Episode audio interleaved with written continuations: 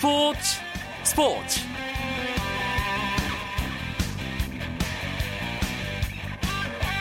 안녕하십니까 스포츠 스포츠 아나운서 김승유입니다. 홍명보 감독이 이끄는 축구 대표팀이 북중미의 강호 멕시코에게 크게 졌습니다. 우리 대표팀은 미국 텍사스주 샌 안토니오에서 열린 멕시코와의 평가전에서 풀리도에게 헤트트릭을 허용하면서 0대 4로 완패했는데요. 홍명보호가 출범한 뒤 한 경기에서 4골을 내준 것은 이번이 처음이기도 합니다. 오늘 경기 공격도 수비도 안 된 총체적 난국이었다는 평가를 받고 있는데요. 축구대표팀 평가전 이야기는 잠시 후에 좀 더 자세하게 나눠보는 시간 갖겠습니다. 먼저 오늘 들어온 주요 스포츠 소식부터 정리하면서 목요일 밤 스포츠 스포츠 시작합니다.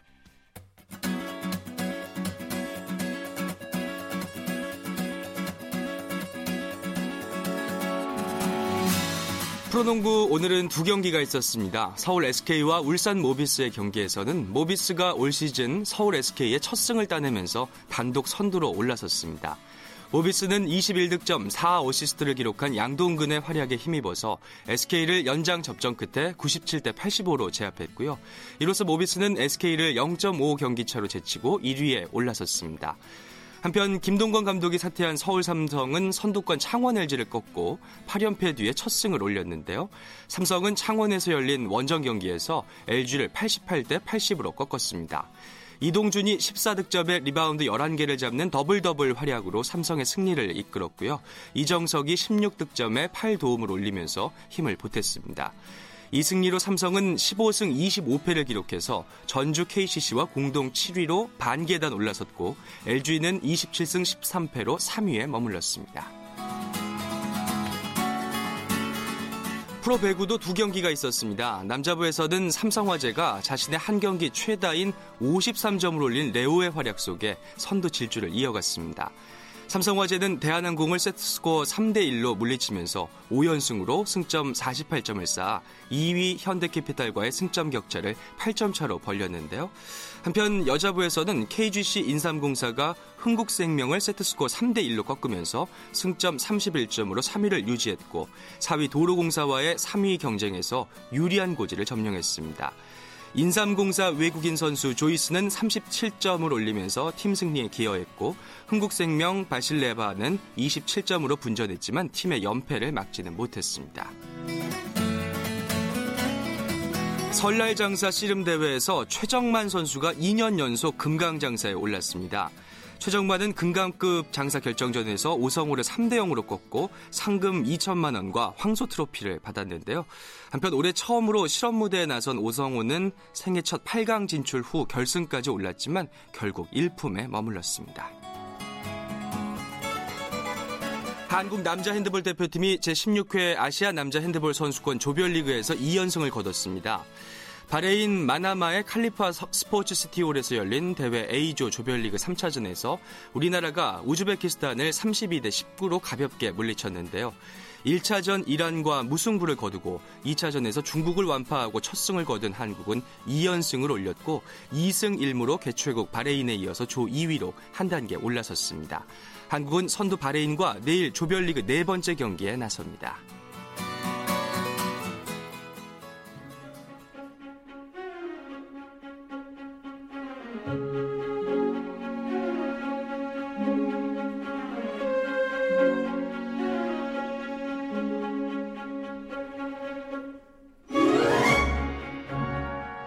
소치 동계올림픽을 미리 들여다보는 소치 이야기가 매주 목요일 준비되어 있죠. 오늘도 KBS 스포츠 취재부의 정현숙 기자와 함께 하는데요. 정현숙 기자가 지금 소치올림픽을 준비 중인 선수들을 취재하기 위해 유럽을 누비고 있습니다. 오늘은 어디서 어떤 선수들을 취재하고 있는지 궁금한데요. 연결해 볼게요. 정현숙 기자. 네, 안녕하세요. 네, 지금 어디에 계세요? 네, 저는 지금 네덜란드 헤렌벤에 있습니다. 저 지금 26일에 출국을 했는데 독일 베를린에서 카타리나 비치 선수를 만나서 김연아 선수의 얘기를 듣고 예. 또 쇼트트랙 팀을 보기 위해서 프랑스로 갔다가 지금은 그 프랑스에서 이승훈 선수와 함께 헤렌벤으로 넘어온 상황입니다. 네.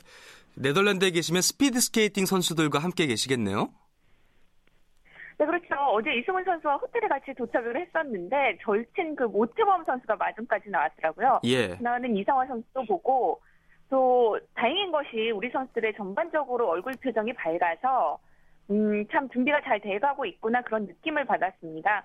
이곳 헤렌벤에서 많은 월드컵 대회들이 열렸기 때문에 우리 선수들에게는 아주 익숙한 장소거든요. 예. 또그 호텔에 있는 음식도 마음에 든다고 하고 우리 선수들이 이 헤렌벤에서 좋은 성적을 많이 냈기 때문에 소치올림픽을 준비하는 데 큰 도움이 될 것으로 보입니다. 네. 국내는 오늘부터 설 연휴가 시작됐는데요. 선수들은 명절 기분 낼 수 있을까요? 어때요?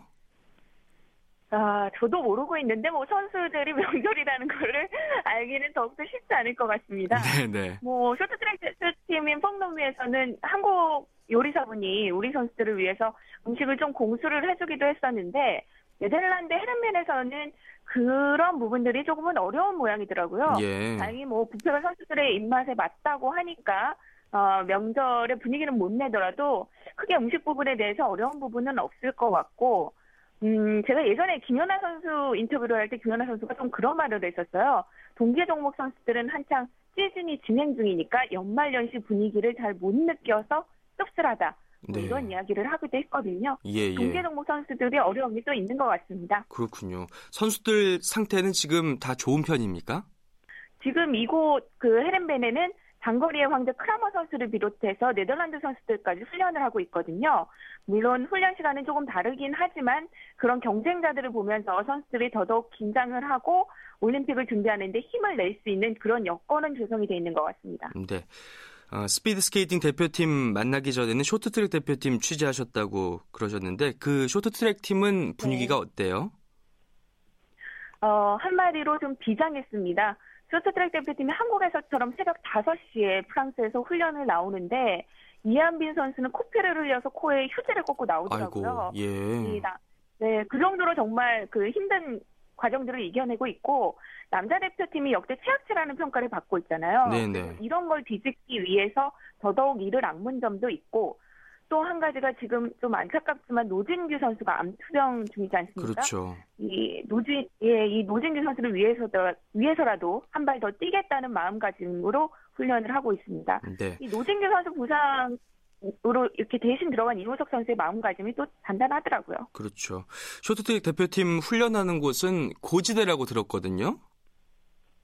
네, 우리 선수단이 전통적으로 그동안 쇼트트랙은 고지대에서 올림픽 전에 훈련을 해왔었습니다. 예. 이 고지대의 장점은 뭐냐면 상대적으로 그곳에 산소가 부족하기 때문에 고지대에서 훈련을 하게 되면 산소를 운반하는 헤모글로빈을 포함한 적혈구 수치가 증가한다고 그렇게 얘기를 하더라고요. 예. 이 효과가 평지에 내려가도 5일에서 7일 정도 지속이 되기 때문에 그만큼 심폐지구력이 좋아져서 경기에 효과가 있다고 합니다. 네. 특히 첫 경기가 남자 1500m이기 때문에 더더욱 효과를 볼 수 있을 것 같습니다. 네. 쇼트트랙 대표팀과 스피드 스케이팅 대표팀 이야기를 들어봤는데 이 두 팀은 언제 소치로 가게 되죠? 일단 쇼트트랙 대표팀은 5일에 소치에 입성하는 것으로 예정이 돼 있고 스피드 스케이팅은 장거리냐 단거리냐에 따라서 조금 달라지는데 어, 장거리 선수들은 2일쯤에 단거리 선수들은 그보다 늦게 입성을 합니다. 뭐 경기 일정에 맞춰서 진행이 되는 건데 시차가 거의 없고 훈련 환경이 조금은 비슷하기 때문에 음, 좀 적절한 시기를 맞춰서 소치에 입성하는 걸로 알고 있습니다. 네. 정현숙 기자는 언제 가세요, 소치?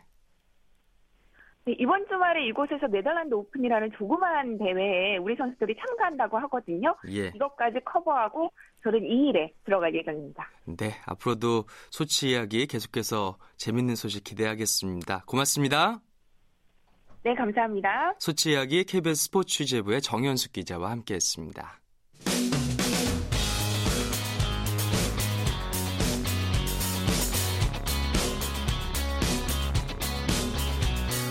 따뜻한 비판이 있습니다. 냉철한 분석이 있습니다. 스포츠 스포츠 네, 설 연휴 첫날 펼쳐진 축구대표팀의 평가전과 또 대표팀 평가전 대신 소속팀 경기에 집중하고 있는 우리나라 유럽파 선수들 소식 살펴보겠습니다. 목요일의 남자죠. 박찬아 KBSN 축구 해설위원과 함께 할게요. 안녕하세요. 네, 안녕하세요. 예. 많은 분들이 설 음식 준비하면서 즐겁게 축구를 좀 보자 이런 마음을 가지셨을 텐데 오히려 보는 내내 화가 났을 수도 있겠다라는 생각도 들어요. 네, 이런 경기에는 대표팀이 좋은 성적을 내서 연휴를 맞고 있지 않습니까? 또 예. 국민들이 많이 지켜볼 수 있는 경기인데 결과가 시원하지 못해서 좀 아쉬운 감이 없지 않아 있습니다. 예. 네 골을 허용했거든요. 0대 4로 완패를 했는데 네 골 허용한 장면들 다시 한번 되짚어 주신다면요. 네, 우리 대표팀이 전반에 두 골 그리고 후반에 두 골 실점을 했는데요.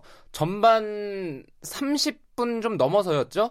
페랄타에게 먼저 실점을 했습니다. 왼쪽 측면에서 크로스가 넘어왔는데 중앙에 그 크로스가 넘어온 공을 수비수가 잘라내기 위해서 앞으로 돌아섰던 것이 결국에는 페랄타 선수가 공 잡고 침착하게 반대편으로 돈 다음에 슈팅할 수 있는 기회로 연결이 됐습니다. 그래서 선취골을 내줬고 전반 종료 직전이었죠. 전반 추가 시간이었는데 역시나 왼쪽에서 넘어온 공이었는데 페널티 에어리어 중심 지점이었어요. 예. 그 공이 헤딩으로 우리 수비 뒷공간을 완전히 넘어갔죠. 근데 이 상황에서 교묘하게 옵사이드가 선언이 안 됐습니다. 그 상대 공격수와 우리 수비수 간에 거의 동일 선상처럼 상황이 만들어지면서 거기서 우리가 또 실점을 했죠. 다시 측면으로 넘어갔던 거에 중앙에 연결이 되면서 두 번째 골 실점을 했고요. 후반에는 거의 막바지 시간에 후반 40분 그리고 또 후반 추가 시간에 연속해서 또 실점하면서 무너졌는데 이 두 번의 실점 장면은 전반에 두골 실점 상황에서는 수비진의 어떤 집중력 부재라든가 이런 것들이 있었고 또 상황에 따라서 옵사이드가 무너지는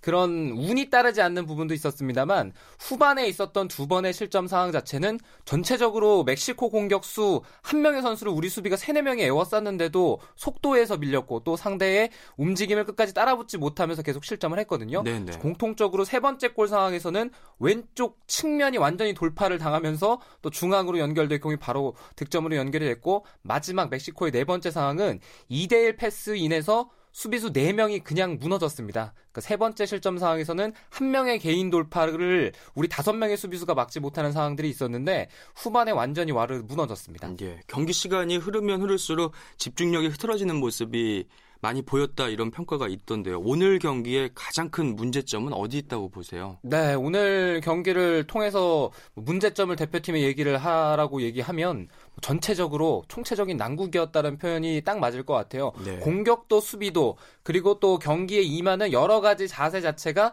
과연 멕시코보다 앞선 것이 있었느냐 싶을 정도로 뭐 졸전이었다고 해도 어, 과언이 아니고요. 그리고 선수들은 이런 경기를 통해서 분명히 큰 깨달음을 얻었을 것 같습니다.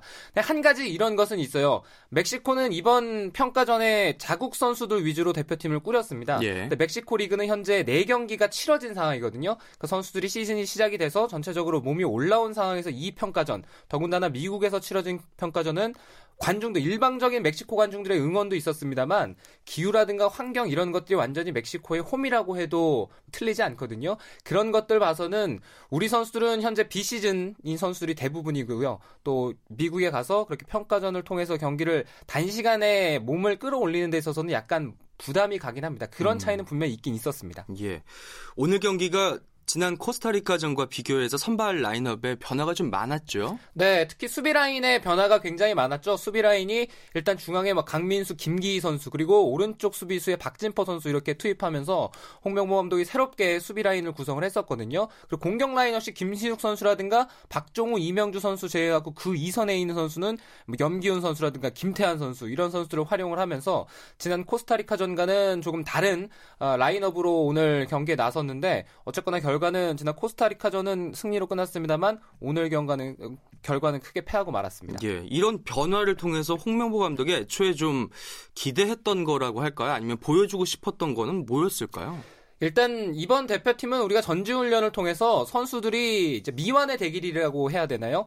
해외에서 뛰고 있는 선수들이 현재 어, 아시아권을 떠나 있는 선수는 현재 대표팀에 발탁이 안 된 상황 아니겠습니까? 이런 선수들과 얼마나 근접할 수 있느냐, 그러니까 백업 요원을 얼마나 풍족하게 만들 수 있느냐에 초점이 있기 때문에 그런 부분들을 홍명보 감독이 가장 많이 신경을 썼을 것 같아요. 그래서 지난 경기와 이번 경기 다시 한번 라인업에 변화를 줬던 것도 최대한 많은 선수들을 시험하기 위함이 아니었나 이런 생각이거든요. 그러니까 그런 면에서는 홍명보 감독이 수비 라인의 어떤 선수들의 개개인의 능력이라든가 이런 부분보다는 조직적으로 어, 선수들이 대처하는 모습들 여기서는 약간 미숙한 모습을 보였다 이런 인터뷰를 뭐 했다시피 네, 네. 그런 부분에 아마 우리가 초점을 맞췄어야 되는데 결과적으로는 좀 안 좋았다 이렇게 볼 수 있습니다. 네. 결과적으로는 큰 소득이 없이 끝났다. 이렇게 뭐 보시는 분들이 많던데 좀 구체적으로 들어가 보면 일단 0대 4라는 숫자가 굉장히 충격적이잖아요. 그러면 수비진이 잘 못했구나 이렇게 생각할 수도 있고요. 네, 일단 현대 축구에서 수비라는 부분은 단순히 어, 최근에는 뭐 3백이나 4백 이렇게 사용을 하고 있는데 4백 들의 수비진들만의 문제는 아니에요. 전체적으로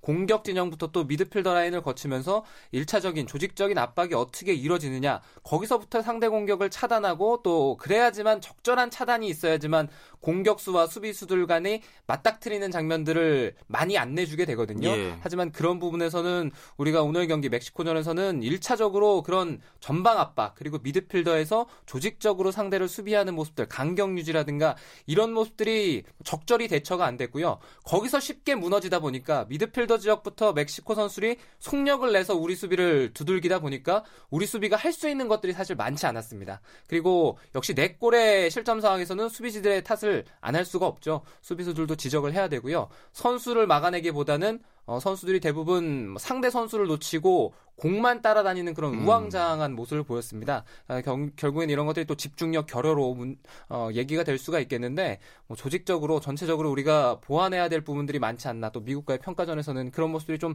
어, 나아져야겠다는 생각이 들었죠. 네, 네 골을 허용한 것도 충격적이지만 한두 골 좀 더 넣었 우리가 넣었으면 좀 아쉬움이 덜했을 것 같은데 공격 도 잘 안 이루어진 거잖아요. 그러면 네, 공격 상황들은 홍명보 감독이 이끄는 대한민국 대표팀의 가장 큰 아킬레스건이라고 볼 수도 있습니다. 그러니까 이것이 우리가 유럽에서 뛰고 있는 선수들 또 더구나 어, 지금 대표팀에 발탁이 안 된 선수들 어, 소속팀 상황 때문에 발탁이 안 된 선수들 이런 선수들이 전체적으로 빠져나갔을 때 우리는 평가전 통해서 어, 그리고 또 지난 동아시안컵 통해서 시원한 모습을 보여주지 못했거든요. 결국에는 그런 것들이 뭐 이번 전지훈련까지 계속 연결이 됐다고 볼 수가 있겠고요.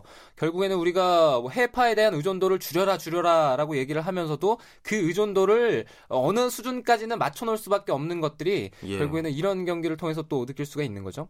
예. 이제 오늘 경기가 끝났고 앞으로 보완해야 될 것들이 산적해 있잖아요. 어떤 점부터 하나씩 하나씩 좀 챙겨봐야 될까요? 네, 아직까지는 시간이 있기 때문에 오히려 이렇게 미리 예방 주사를 맞는 것은 한편으로는 월드컵을 준비하는 데 있어서 큰 도움이 될 수도 있다는 생각이 들어요. 아, 지난 히딩크 대표팀 히딩크 감독이 대표팀을 이끌 때도 뭐 5대 0으로 우리가 많이 지면서 5대 0이라는 뭐 불명예도 있지 않았습니까? 예, 예. 그런 경기를 통해서 우리가 문제점이 많이 노출이 됐을 때 결국에는 그것을 수정할 수 있는 뭐 부분들도 굉장히 많거든요. 그러니까 홍명보 감독이 가장 중요하게 생각하는 것들이 후방에서의 안정입니다. 수비 조직력, 수비 안정감. 아, 거기서부터 시작을 해야 된다고 봤을 때는 남아있는 미국과의 경기도 그렇고요. 앞으로 평가전 계속 이뤄지겠지만 후반 작업부터 아래부터 탄탄하게 쌓아 올라야지만 윗선에 갔을 때 공격진들이 좀 부담을 덜 할 수가 있고요. 그리고 또 적은 득점으로도 우리가 좋은 결과를 뭐 낼 수가 있겠죠. 예. 이제 미국전이 남아 있잖아요. 홍명보 감독과 선수들 분위기도 좀 안 좋을 것 같고 예. 어떻게 보세요? 네, 부담은 많이 될 것 같습니다. 그렇지만 우리가 코스타리카랑 경기를 하고 그리고 멕시코와의 경기에서 좋은 경기를 하지 못했거든요. 자연스럽게 선수의 컨디션은 마지막 경기죠. 미국과의 경기에서는 또 일정 수준까지 올라가게 될 가능성은 커요. 그렇다고 봤을 때는 우리 선수들이 지난 경기 또 대패도 있었고 뭐 이런 경기들이 있었을 때 우리가 또 심리적으로 어, 더 이양 물고 뛰는 이런 결과들을 과거 대표팀 통해서 많이 보지 않았습니까? 아마 뭐 설 연휴 지나고 나서 이제 경기가 치러지게 되는데 미국과의 경기만큼은 어, 지난 멕시코와의 경기처럼 뭐 이런 모습들은 보여주지 않을 것 같습니다. 예. 앞서 잠깐 얘기를 하셨는데 유럽파가 있을 때와 또 유럽파가 빠졌을 때 불균형 문제를 어떻게 해소하느냐 지적을 해주셨잖아요. 이 부분은 계속해서 과제로 남아 있는데 네. 어떻게 좀 해결을 해 나가야 될까요? 그러니까 이것을 뭐 해결을 많이 해야 되고 또 플랜 A, 플랜 B 이런 얘기들을 많이 하고 있는데 개인적으로 생각했을 때는 과연 이것을 왜 그렇게 급박하게 해결을 해야 되는 문제인가라는 생각은 계속 하고 있어요. 결국에는 유럽에서 뛰고 있는 선수들이 다 들어와야지만 진정한 우리 대표팀이 완성이 되기 때문에 그런 선수들을 빼놓고 우리 대표팀을 얘기하기 또 어려운 부분들이 있거든요. 그리고 지금 우리가 월드컵 최종 예선, 월드컵 예선, 그리고 또 월드컵 본선을 준비하면서 감독이 계속 바뀌고 있습니다. 네, 이런 네. 과정에서 우리가 플랜 A가 완벽하게 짜여진 상황이 아닌 현재 시점에서 플랜 B가 무리하게 가동이 됐을 때 지금은 플랜 A도 플랜 B도 아닌 이도 저도 아닌 대표팀이 될 가능성이 크거든요. 아. 그러니까 지금은 빨리 플랜 A를 정하고 나서 선수의 조직력을 완성을 시킨 다음에 그런 플랜 A가 일부 나갔을 때 그 빈자리를 다른 선수들이 채워놓을 수 있는 뭐 그런 것이 중요한 것 같습니다. 예, 선택과 집중을 좀 해서 네. 그걸 먼저 완성을 시키는 그런 모습들이 필요하겠네요. 그렇습니다. 예. 유럽에서의 선수들은 잘 해주고 있죠. 썬덜랜드의 기성용 선수 오늘 새벽에도 경기를 했고요. 네, 스토크 시티와의 리그 경기였는데 썬덜랜드가 아담 존슨 선수가 결승골 터트리면서 1대 0으로 이겼죠. 그러면서 이제 강등권과의 격차는 좀 벌려놓게 됐습니다. 예, 17위까지 올라간 상태인가요? 네, 승점 21점이 됐습니다. 웨스트햄 유나이티드가 19점 그리고 풀럼도 19점인데 웨스트햄 유나이티드는 첼시와 경기하면서 승점 1점을 따긴 했습니다만 승리하지 못하면서 썬더랜드가 드디어 강등권에서 벗어났습니다. 예. 잉글랜드 프리미어리그는 이번 주말에도 경기가 예정되어 있는데 어떤 경기들이 있습니까? 네, 23라운드는 가장 주목할 경기가 있습니다. 맨체스터 시티와 첼시가 맞대결을 펴는데 이 프리미어리그 23라운드 가운데 가장 나중에 치러지는 경기거든요. 예. 이 경기를 통해서 상위권 판도를 다시 한번 또 점검할 수가 있습니다. 예. 그리고 가장 관심을 모으고 있는 리그 분데스리가를 빼놓을 수 없겠죠. 설 연휴 동안 우리 선수들이 좀 골 소식을 전해 왔으면 좋겠는데 우리 선수들의 일정은 어떻게 짜여져 있나요? 네, 이제 분데스리가는 한 팀마다 둘둘씩 이렇게 우리 선수들이 들어가 있어서 보는 재미가 훨씬 더 늘어났습니다. 네, 네. 먼저 레버쿠젠이 슈투트가르트와 경기를 치르고 아우크스부르크가 베르더 브레멘과 어, 홈 경기를 가집니다. 이 두 경기는 2월 1일 토요일 한국 시각으로 11시 30분에 경기가 치러지고요. 마인츠와 프라이부르크 경기도 동시간대에 펼쳐지게 됩니다. 그래서 마인츠는 박주호 선수와 구자철 선수가 있고 아우크스부르크는 지동원, 홍정호 선수 있고 레버쿠젠은 류승우, 손흥민 선수 있는데 이 여섯 선수가 지난 경기에 다 나왔거든요. 네. 네. 아마 이번 주말에도 이 선수들의 출전 소식은 들을 수가 있을 것 같습니다. 예. 박찬호 해설위원 보시기에는 그 여섯 명의 선수들 중에 이번 주말 어떤 선수가 가장 핫한 선수가 될 것 같으세요? 일단 손흥민 선수의 소속팀이 레버쿠젠이 지금 리그 3연패에 빠졌습니다. 그래서 이번 경기를 통해서는 뭔가 반전의 계기를 쏴야 되기 때문에 손흥민 선수가 이번 경기를 통해서는 자신이 뭔가 아, 진가를 입증해야 되지 않나 이런 생각도 들고요. 또 지동원 선수라든가 구자철 선수 이런 선수들이 다 감독이 중용하고 있는 선수들이에요. 그래서 예. 어느 선수 한 경기를 한 선수를 딱 꼽기는 어렵고 또 박주호 선수가 최근에 투엘 감독이 중앙 미드필더로 변신시켜서 잘해주고 있거든요. 그 여섯 선수 모두 다 다 기대해봐도 좋을 것 같습니다. 네. 설 연휴 첫날 펼쳐진 축구 대표팀 평가전 그리고 대표팀 평가전 대신 소속팀 경기에 집중하고 있는 우리나라 유럽파 선수들 소식까지 살펴봤습니다. 박찬아 KBSN 축구 해설위원과 함께했습니다. 고맙습니다. 감사합니다.